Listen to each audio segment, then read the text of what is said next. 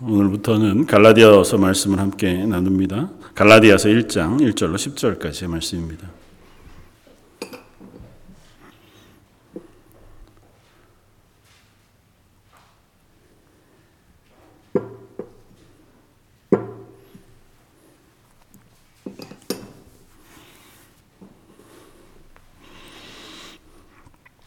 신약성경 갈라디아서 1장 1절에서 10절까지 우리 함께 봉독하겠습니다.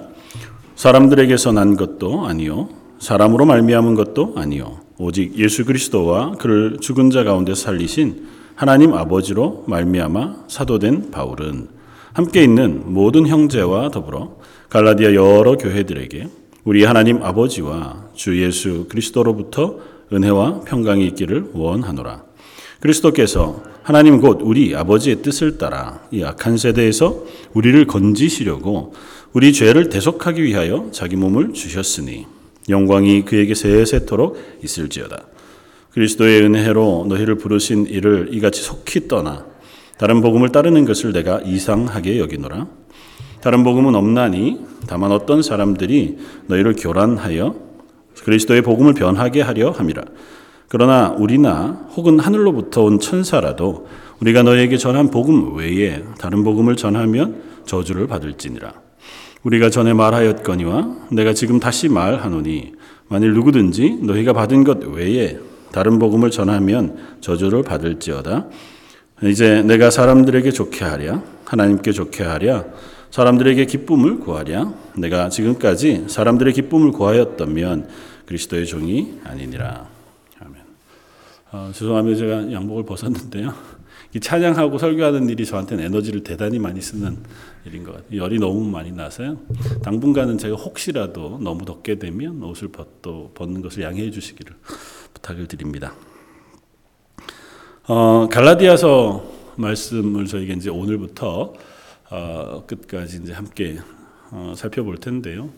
어, 갈라디아서는 몇 가지 특징이 있습니다.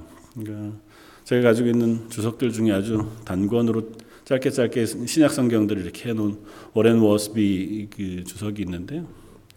갈라 그건 이제 각 성경을 성경 제목으로 이렇게 책 제목을 잡지 않고 그 성경의 주제를 한 단어로 해서 이렇게 책 제목을 잡아놨는데 갈라디아서의 제목은 프리덤입니다.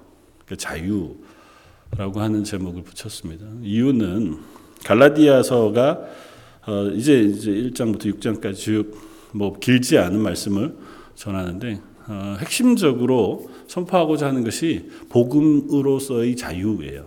그러니까 하나님께서 구원받은 그리스도에게 허락하신 자유, 특별히 율법으로부터 자유, 죄로부터 자유, 함을 주신 하나님의 그 복음의 핵심에 대한 설교를 어, 갈라디아서가 하고 있습니다. 그래서 갈라디아서는 로마서와 더불어서 복음에 대한 변증을 아주 강력하게 하고 있는 성경으로 우리가 읽을 수 있습니다. 그러니까 갈라디아서를 읽으면 아 복음이라는 것이 이런 것이구나라고 하는 것을 선명하게 사도 바울이 드러내려고 합니다.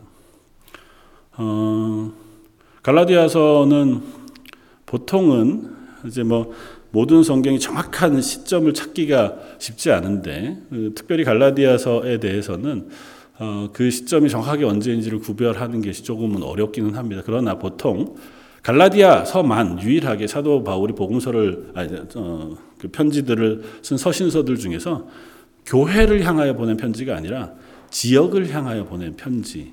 갈라디아라는 것은 한 도시가 아니고요. 따지면 굉장히 큰 지역. 을 이야기합니다. 특별히 사도 바울이 1차 전도 여행 때 들렸던 많은 도시들, 뭐 안디옥으로부터 시작해서 이고니온, 뭐 루스드라, 더베 하는 이 모든 지역이 다 갈라디아 중에서도 남부 갈라디아라고 하는 지역에 속해 있는 지역이고 2차 전도 여행 때는 북쪽에 있는 갈라디아, 북 갈라디아 지역을 또 어, 지나가면서 전도한 기록을 우리가 읽을 수 있습니다. 그러니까 굉장히 넓은 지역, 특별히 아마 그 중에서 1차 전도 여행을 마치고 와서 1차 전도 여행 때에 어, 전도한 각 도시들, 그러니까 이 남부 갈라디아의 큰 도시들 세워진 교회 성도들을 향해서 보낸 편지일 것이다라고 보통은 이해합니다. 왜냐하면 어, 오늘 본문 6절에 보면 그리스도의 은혜로 너희를 부르신 이를 이같이 속히 떠나 이렇게 표현하는 것으로 보아서 사도 바울이 복음을 전한 지 얼마 되지 않은 시점에 들려온 이 갈라디아 지역의 교회들의 소식 때문에 급하게 아마 안디옥에서 다시 2차 전도 여행을 떠나기 전에 1차 전도 여행 때 있었던 교회들을 향해서 그 도시들을 향하여 편지를 하여 회람하게 한 것이었다라고 보통은 이해해서 시기로는 AD 한 49년 정도쯤. 그러니까 사도 바울이 쓴 어, 편지 성경 중에서 가장 이른 시기에 써진 어, 성경 으로 우리가 이해합니다. 그래서 어, 로마서는 이제 나중에 그 마지막 로마에 있는 교회를 향하여 쓴 편지가 어, 로마에서 갇힌 채로 쓴 옥중 서신들을 제외하면 로마서는 후반부에 쓰여졌다면 갈라디아서는 전반부에 쓰여진 복음을 향한 변증의 예, 성경으로 우리가 이해할 수 있습니다. 음, 배경은 이렇습니다. 사도 바울이 1차 전도 여행을 하면서 이제 어, 대단히 열심히 복음을 전했잖아요. 그리고 또 그 전도하는 지역 지역에서 큰 고난을 받기도 하고 또 박해를 받기도 하고 쫓겨나기도 하고 그러면서 목숨의 위협을 느끼면서도 그 전도 여행을 마무리하고 돌아오면서 그 교회들에게 아니 그 지역에 있는 성도들에게 성도들을 교회로 세우면서 복음을 전한 어, 그 감격이 있었단 말이죠. 근데 돌아와 보니까 급하게 들리는 소식이 복음을 전한 그 지역마다 율법주의자들 거짓 교사들이 들어가서 어, 자기가 전한 복음을 자꾸 흔들고 있다고 하는 이야기들을 듣습니다. 그래서 AD 49년에 예루살렘 어, 공의회라고 하는 1차 초대교회에서 모여진 전체 회의가 한 번 있었습니다. 그것이 이제 사도신경, 아, 사도행전에 아, 나타나는데요. 어, 그 제목이 뭐였냐 하면 할례와 관련되어진 그리고 이방의 음식과 관련되어진 것들을 어떻게 할 것이냐 하는 이제 어, 회의들을 했었거든요. 이제 그때에 그 일들이 첨예하게 각 지역마다 일어나고 있었습니다. 왜냐하면 모두 대부분의 유대인들로부터 이제 시작되어져서 교회들이 세워져 가는데 유대인들에게 있어서는 율법이라는 것이 대단히 중요하단 말이죠. 그 율법을 지킴으로 하나님의 백성의 자리를 우리가 어, 지키고 그리고 우리가 율법을 지킴으로 하나님께서 복을 받아 우리가 하나님의 백성의 자리에서 은혜로 살아가게 되어지는데 음, 복음은 율법을 완성하여 넘어서는 하나님의 은혜의 구원의 소식이잖아요. 그러다가 보니까 어, 그것을 받아들이는 이들은 그것이 놀라운 은혜의 구원이지만 그렇지 못한 유대인들에게 있어서는 그것은 대단히 어, 거절할 만한 어, 이단과 같은 신성 모독과 같은 일이 되어지는 거죠. 사도 바울이 처음에 그랬던 것처럼 예수 그리스도를 믿는 사람들을 잡아서 죽이려고 했던 이유가 그들이 율법을 흔든다는 것이고 하나님을 모독한다는 것이거든요. 그러니까 그 유대인들로부터 교회가 퍼져나가는 곳마다 그들도 나아가서 그것들에 대한 어, 가르침들 또 교회 안에 또 모임 안에 전달하는 일들이 일어났고 그것이 초대교회 제일 처음 일어난 교회의 뭐 이단은 아니지만 분쟁의 이유가 되었던 어, 것입니다. 그래서 어, 갈라디아서는 이제 그 사실을 아주 첨예하게 드러내면서 갈라디아에 있는 교회들에게 편지합니다. 어, 아마 뭐 이 갈라디아 교회의 이야기를 우리가 다할 수는 없습니다. 그 얘기들을 선명하게 쓰지 않았지만 어, 사도 바울이 갈라디아 지역을 다녀간 이후에 유대 그 율법에 정통한 그들도 그리스도인, 그리스도인 아닌 건 아니에요. 그리스도인이라고 표현하기 좀 그렇지만 어, 예수 그리스도를 모르는 건 아닌 사람들, 그 사람들 중에 이런 사람들이 있었을 것 같다는 거죠. 어, 복음을 받아들인 사람들에게 너희들이 받은 그 복음이 아마 바울로부터 받은 것일 텐데 바울이라는 사람은 사실 우리는 잘 모른다. 왜냐하면 본격적으로 예수님을 따라다니던 제자들 안에 사도 바울 없었던 사람이고 오히려 교회를 핍박하던 사람이었는데 어느 날 갑자기 그가 부활하신 예수님을 만나고 사도로 부르심을 받았다고 한다. 그래서 우리는 사실은 그 사람에 대해서 좀 의심이 있다. 그 사람이 정말 사도인지 우리는 잘 알지 못한다. 다만 우리는 그 예수님을 따라다니는 정통사도 뭐 이런 표현을 썼겠죠. 어, 예수님의 제자들 그들 아래에서 우리가 복음을 듣고 그리스도인 된 사람들이다. 그래서 당신들이 들은 이야기 속에 부족한 부분들에 대하여 좀 이야기하고 싶다. 사도 바울은 그런 얘기를 했을 거다. 할래 필요 없고 그다음에 율법을 다 지키는 것 그것이 아니라 그것은 크게 중요한 것이 아니라고 가르쳤는지 모른다. 그러나 아, 우리가 예수님을 믿는다는 것, 그 구원을 얻는다는 것, 하나님의 자녀가 되는 것인데 율법을 지킴으로 우리가 하나님의 자녀가 되는 것이고 특별히 할례를 행함으로 우리가 하나님의 백성으로 스스로 고백하는 고백과 인치심을 받는 것이니 세례를 받는 것보다 훨씬 더 중요한 게 할례를 행하는 거다. 그러니까 당신들도 뭐 할례를 행하고 율법을 지킴으로 더 완전한 그리스도인, 완전한 하나님의 백성의 자리에 서는 것이 좋겠다. 실제로 그걸 믿었으니 그렇게 가르쳤겠죠. 갈라디아 사람들, 그 처음 복음을 받은 사람들의 입장에서는 어, 그럴 수 있겠다. 그 생각하는 거죠.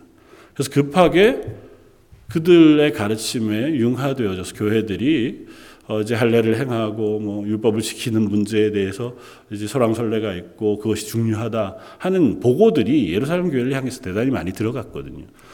사도 바울이 그 이야기를 듣고 급히 편지를 쓴 겁니다. 그래서 보통 사도 바울이 편지를 쓸 때 처음에는 인사하고 그들을 위하여 기도하고 그들을 위하여 축복하고 그리고 나서 필요한 이야기들을 쭉 써내려가는 형식으로 이제 그때 당시 편지의 형식을 따르는데 갈라디아서는 대단히 독특해요.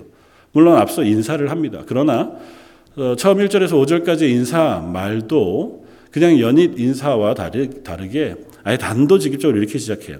사람들에게서 난 것도 아니요 사람으로 말미암은 것도 아니요 오직 예수 그리스도와 그를 죽은 자 가운데 살리신 하나님 아버지로 말미암아 사도된 바울은 내가 너희들에게 편지하는데 함께 있는 모든 형제와 더불어 갈라디아 여러 교회들에게 내가 편지한다. 그러니까 어, 누구로부터 누구에게를 쓸 때 쓰는 내가 누구냐에 대해서 대단히 길게 설명합니다. 그리고 그 설명의 핵심은 뭐냐면 사도된 바울이에요. 여기 사도라고 하는 표현은 뭐 다양하게 그때 당시 쓰이던 표현이기도 해요. 부르심, 보내심을 받은 사람. 보통은 사도로 불리어서 어, 뭐 성경에서도 뭐 에바브로디도나 이런 사람들을 지칭할 때 쓰이는 단어가 동일하게 사도와 같은 단어를 씁니다. 그런데 여기서 얘기하는 사도된 바울은이라고 하는 표현은 예수님의 제자로 부르심을 받아 하나님께서 예수님을 통하여 그 복음을 맡긴 사람들을 의미합니다. 초대 사도들, 그러니까 12명의 제자들.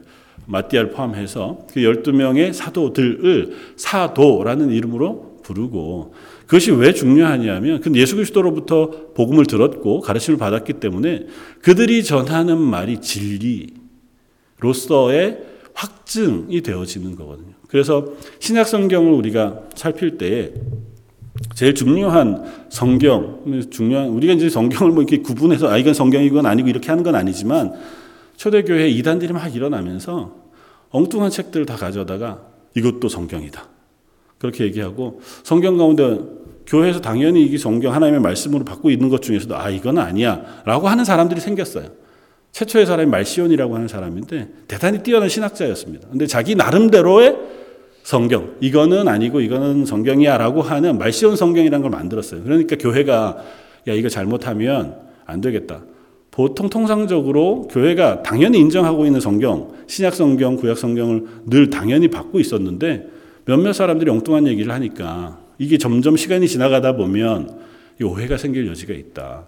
그래서 이제 모든 교회 어, 사도들 또 지도자들이 모여서 어, 교회가 전통적으로 받아온 성경들을 정리해서 정경이라는 이름으로 이렇게 성경 66권 우리가 교회에서 선포하게 됩니다. 그건 우리들이 막 여러 개 중에서 아, 이건 좋고 이건 나쁘고 해서 빼고 고르고 해서 성경을 만든 게 아니고요.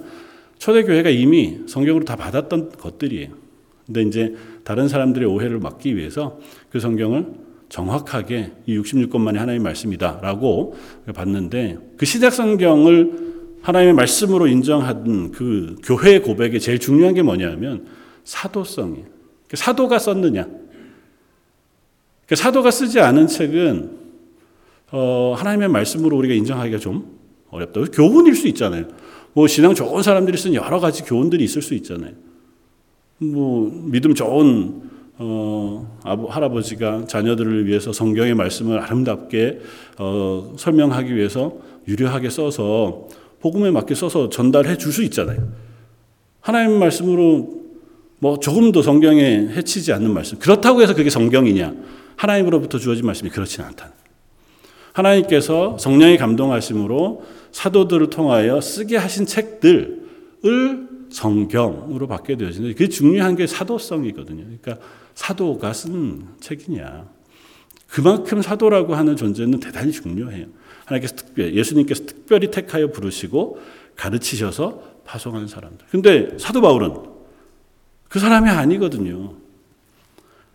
예수님이 이 땅에 계셔서 공생애 활동을 하시는 동안 사도 바울은 예수님을 따라다니지 않았습니다. 그러니까 우리가 늘 확인하지만 예수님이 부활승천하신 이후에 교회가 막 확장될 때도 여전히 사도 바울은 교회에 적을 두지 않았고 교회를 박해하는 입장에 서 있었습니다. 아주 대표적으로 스테반 집사님을 돌로 쳐 죽일 때에 그곳의 증인 중에 두 사람 혹은 세 사람의 증인 중에 한 사람으로 이 사람 죽여 마땅하다라고 하는 증언을 한 사람 중에 한 사람으로 섰던 사람이 사도 바울이었단 말이죠. 그러니까 교회 입장에서 보면 사도 바울은 교회를 핍박하는 사람이었어요. 은혜 받고 구원 받을 수는 있어.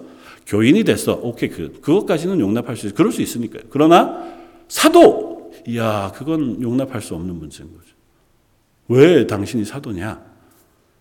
사도 바울은 그래서 그 사실을 설명하는 거예요. 뭐라고 설명한다고요? 내가 사도가 된 것은 사람으로부터 난 것도 아니고 물론 모든 사도가 사람으로부터 난 게 아니죠. 그러니까 사람들이 세워서 넌 사도야 라고 해서 사도, 사도가 된 것도 아니고 사람으로 말미암은 것도 아니야. 오직 내가 사도가 된 것은 부활하신 죽음에서 부활하신 예수 그리스도와 그를 죽은 자 가운데 살리신 하나님 아버지로 말미암아 내가 사도가 되었다.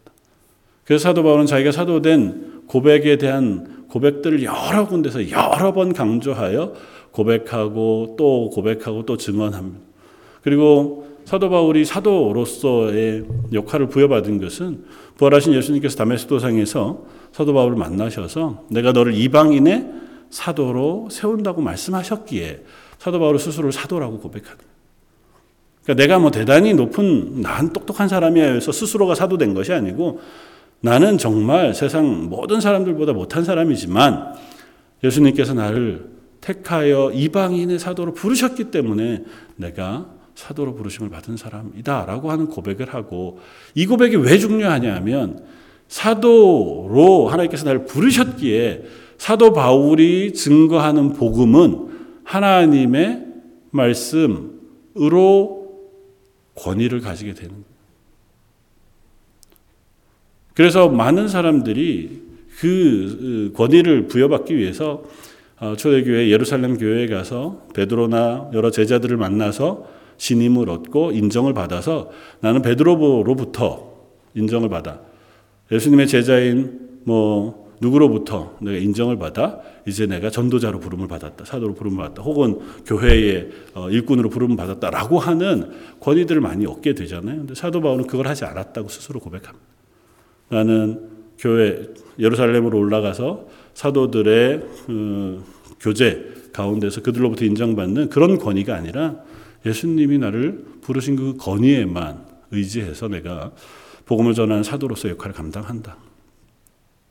사실은 어렵죠. 인간적으로는 이걸 증명할 방법이 별로 없습니다. 그렇잖아요. 사도 바울이 다메섹 도상에서 만난 분이 하나님, 예수님, 부활하신 예수님이라고 하는 고백은 사도 바울의 고백이지 객관적인 증거는 없어요. 그렇죠? 그러면 우리가 뭘 가지고 사도 바울의 고백을 확인할 수 있을까요?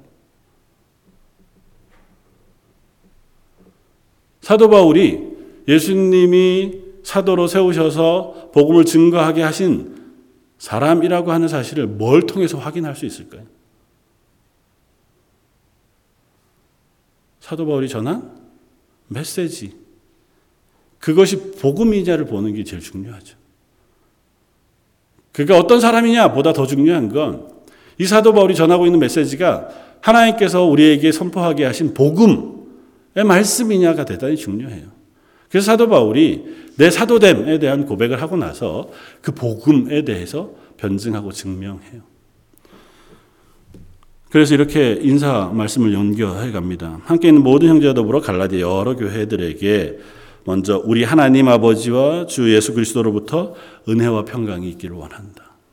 너희들에게 하나님의 은혜와 하나님의 평강이 있기를. 이게 대표적인 축복의 인사 말이죠. 그리고 5절은 이렇게 합니다. 영광이 그에게 세세토록 있을지어다. 교회에는 하나님으로부터 은혜와 평강이 부어지고 그 교회로 인하여 하나님에게는 영광이 돌려지는 그와 같은 일이 있기를 원한다라고 하는 인사를 해요. 그리고 그것을 가능하게 하는 우리에게는 은혜와 평강이 주어지고 하나님께는 영광이 돌려질 수 있는 그 일을 가능하게 하는 것이 바로 4절에 복음의 핵심에 대한 선언을 먼저 하는 겁니다. 4절은 이렇습니다. 그리스도께서 하나님 곧 우리 아버지의 뜻을 따라 이 악한 세대에서 우리를 건지시려고 우리 죄를 대속하기 위하여 자기 몸을 주셨으니 이게 사도 바울이 이제 갈라디아에서 계속 변증하게 되어질 복음의 핵심을 간략하게 선언한 선언의 말씀이. 그러니까 사도 바울은 첫 문장부터 이 갈라디아 교회의 복음에 대해서 선언하고 내가 전한 복음 그것이 하나님께서 우리에게 주신 복음이라고 하는 사실을 명확하게 선언해요. 그리고 6절에는 단호하게 설명합니다. 그리고 나서 그 복음 외에 다른 복음으로 너희가 속히 떠났다. 다른 복음은 없다. 라고 하는 이야기를 사도 바울이 간곡한 마음으로 해요. 저와 여러분들이 살펴보고 싶은 것은 이 복음에 대한 사도 바울의 선언과 우리의 고백입니다. 음, 사도 바울의 선언의 첫 번째는 이것입니다. 이 복음은 우리 내에서 개인적으로 일어나는 주관적인 사건이 아니라 복음은 우리 밖에서 일어난 객관적인 사실이라고 하는 사실을 우리가 기억해야 돼요.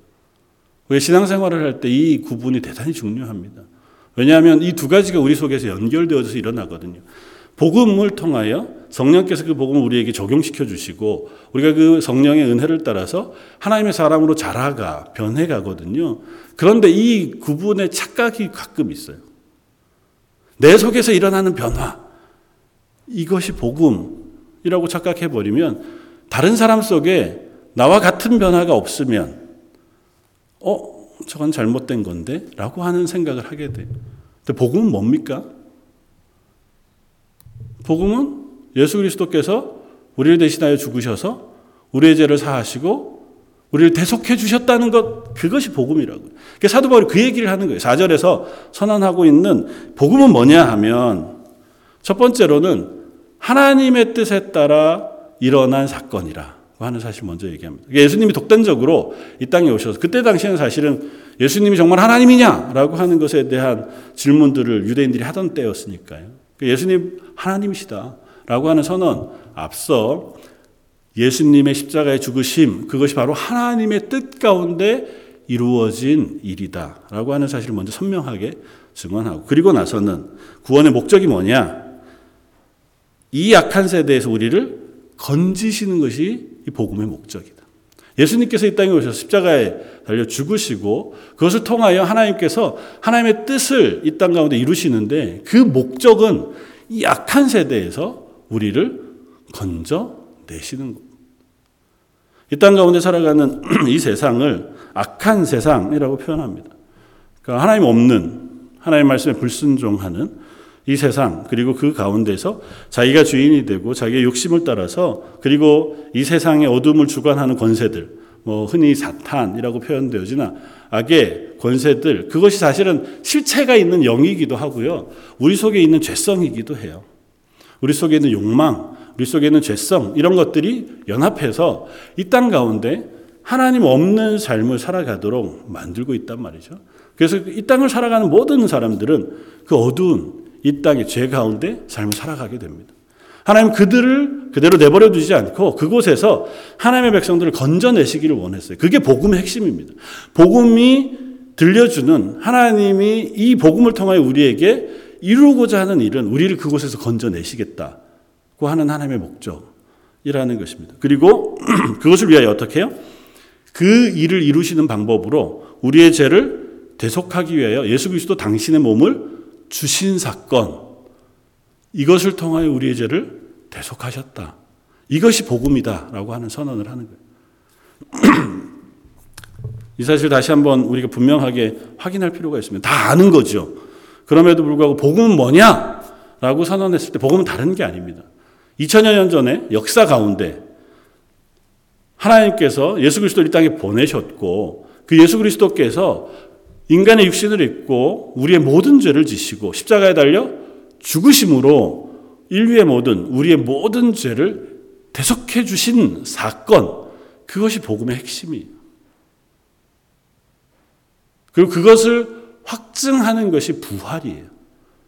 예수님이 하나님이시다. 그리고 이것이 하나님의 뜻이고 하나님의 구원을 이루시는 것이다라고 하는 것을 확증하는 것이 부활이에요.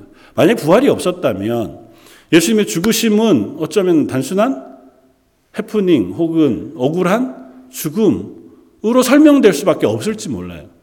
하나님 그것을 증언, 증명하시기 위하여 예수 그리스도의 부활을 통하여 예수님의 죽으심이 하나님의 구원의 복음을 확증하는 일이었다는 것을 선명하게 드러내신 거죠. 거기에는 우리의 객관적인 경험은 없습니다. 우리의 감정 혹은 우리의 고백 이런 것 없이 복음은 역사 가운데 일어난 객관적인 사실이에요. 하나님께서 이 세상을 향하여 하나님의 구원을 이루시기 위하여 이 악한 세대에서 하나님의 백성들을 건지시기 위하여 이루신 예수 그리스도를 통하여 완성하신 구원 그것이 바로 복음의 핵심입니다. 사도 바울은 이 얘기를 계속해서 거듭 얘기하려고 해요. 그런데 성경은 자주 이 얘기를 할 때에 아주 단순한 선언을 하고 나서 그다음부터는 대부분 방어적입니다. 방어적이라는 표현을 뭐 우리가 어떻게 쓰냐면 변증이라고 하는 표현을 쓰는데요. 보통은 교회의 신앙 혹은 성경에 대한 우리의 고백을 성경을 믿으면 되잖아요. 이걸 믿으면 되는데 보통 우리가 이것에 대하여 의문을 품고 그것에 대해 공격 혹은 의문을 제시한단 말이죠. 그것에 대하여 변증, 그것에 대하여 반대로 이 복음이 맞다, 하나님의 뜻이다라고 하는 것을 설명하는 방식으로 복음은 보통 설명이 돼요. 예수님이 나를 위하여 죽으셨고 그 죽으신 사실을 믿음으로 하나님께서 나를 구원하셨다는 사실을 우리가 믿으면 더 이상은 뭐 우리가 그것에 대해 설명할 이유가 없습니다. 그런데 어 이제 설명하는 거죠. 예수님이 어떻게 하나님의 아들일 수 있어? 라고 물으면 그 사실에 대해 성경의 내용들을 통하여 예수님이 하나님의 독생하신 아들이신 것을 선언하는 거예요. 그럼 예수님이 십자가에 죽으신 걸로 우리가 어떻게 구원을 받을 수 있어? 그러면 그 성경의 말씀을 가지고 그것이 우리의 구원을 위한 하나님의 구원의 뜻이라고 하는 사실을 설명해 주는 거죠. 예수님이 하나님이셨으면 십자가에서 죽으시는 건 뭐 그것 너무 쉬운 거 아니야? 그 죽으신 척 한 거지. 하나님이 어떻게 죽을 수 있어? 하나님은 안 죽으시잖아요. 하나님은 영원토록 생존해 계신데 그 하나님 십자가에 죽으신 것처럼 하신 거로 우리가 구원받은 거 아니야? 초대교회 때 계속해서 일어났던 질문들이에요. 인간적인 입장에서는 이런 질문들이 일어날 수밖에 없죠. 그것에 대해 성경적으로 하나님의 말씀에 근거해서 계속해서 반박하는 것, 그것을 보통은 변증이라고 해요. 그러니까 사도 바울은 이 갈라디아 교회를 향하여 그 복음에 대한 변증을 하고 있는 거예요. 갈라디아 교회에 들어온 사람들의 질문은 뭐였습니까? 첫 번째는 사도 바울은 사도가 아니다.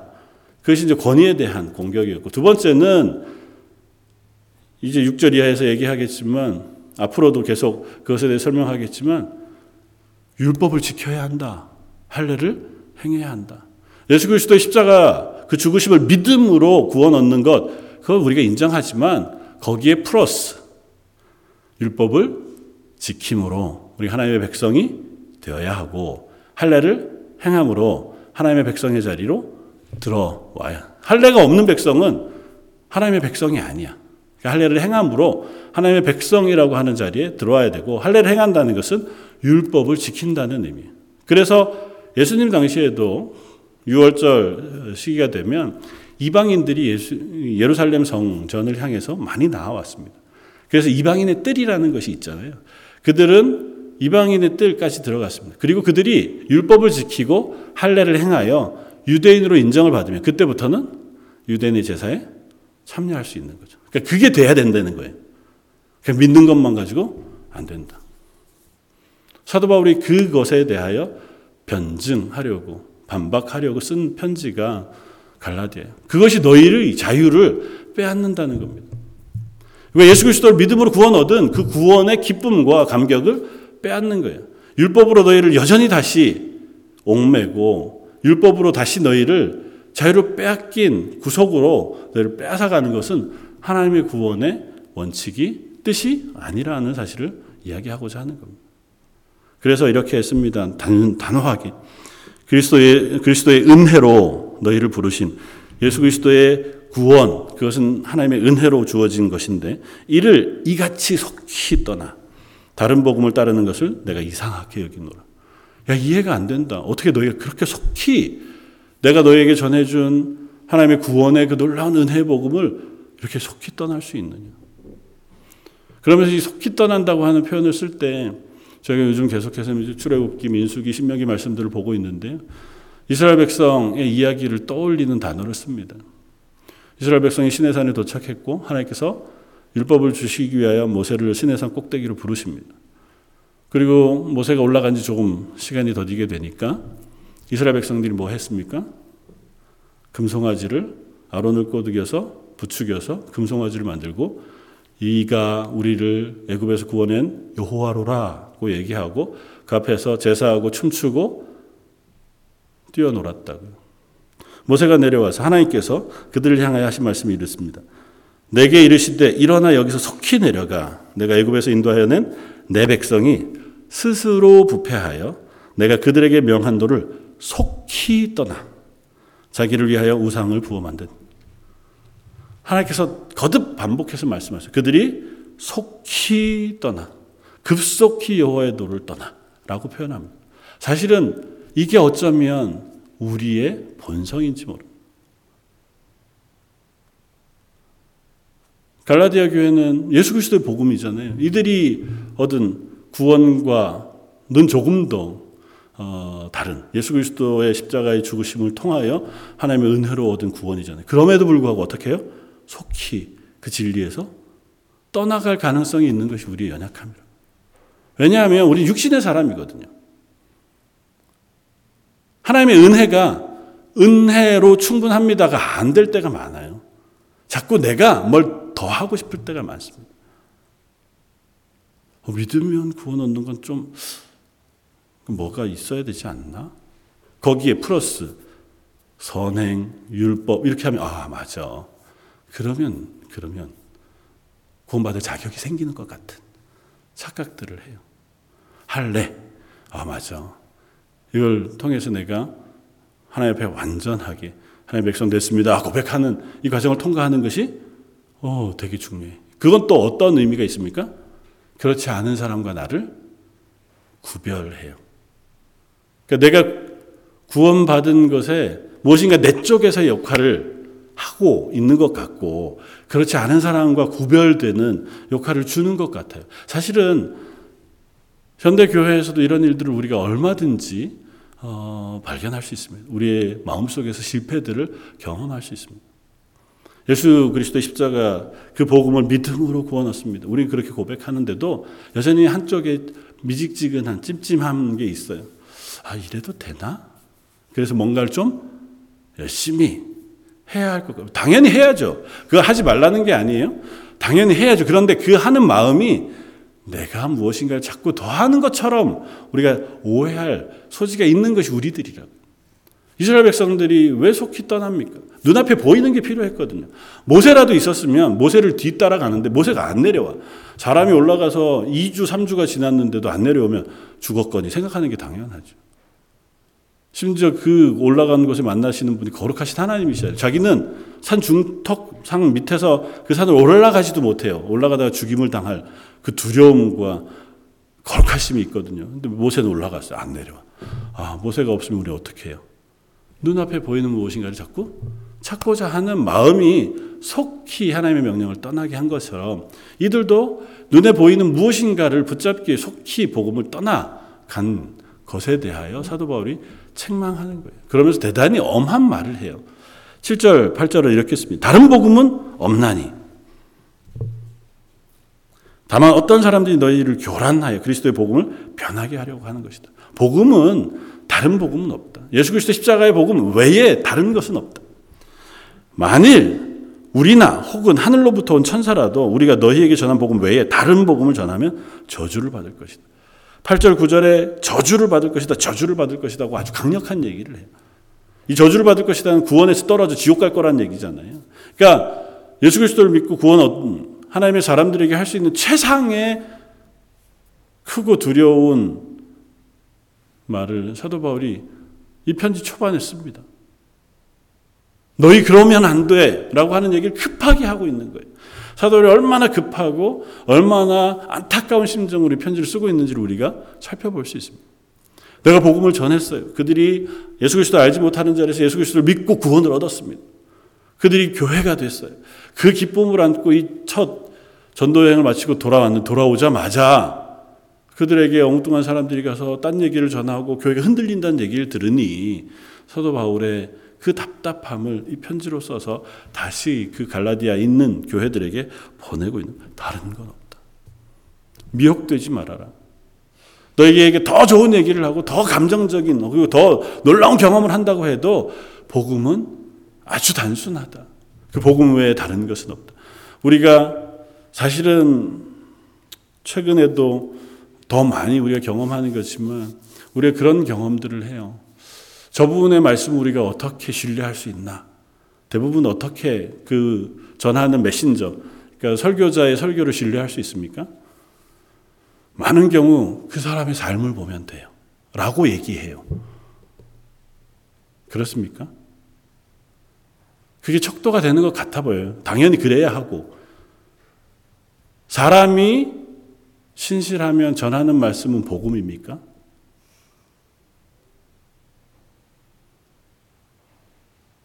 맨 처음에 했던 말씀으로 우리가 돌아가야 돼요.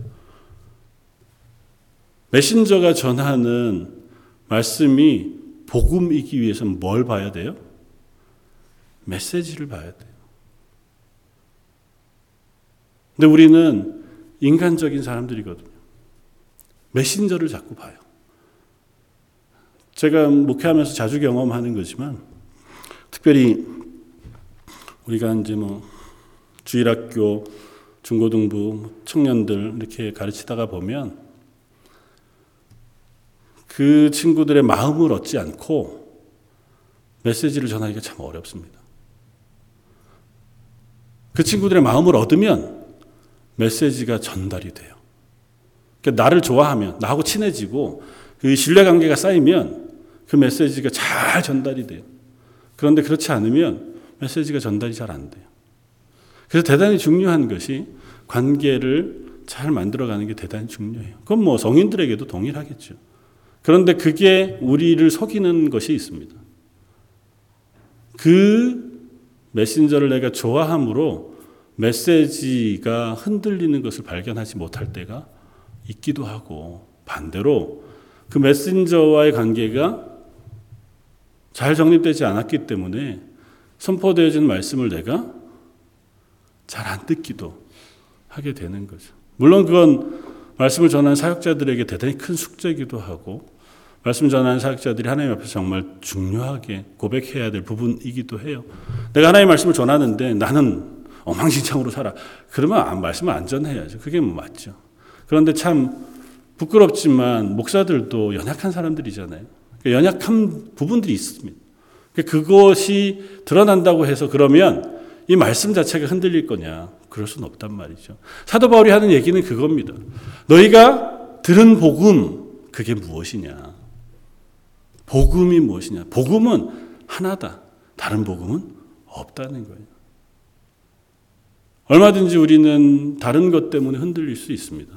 그러나 복음은 내 안에서 일어나는 변화 이기 이전에 선포되어진 말씀, 하나님께서 이루신 역사 가운데 이루신 사건, 그것이 하나님의 복음이고 그것을 믿는 믿음, 그것이 내 속에 성령으로 통하여 적용되어지고 내 속에 변화가 일어나게 되어지고 그것을 내가 믿음으로 붙들게 되어지는 역사가 일어나죠.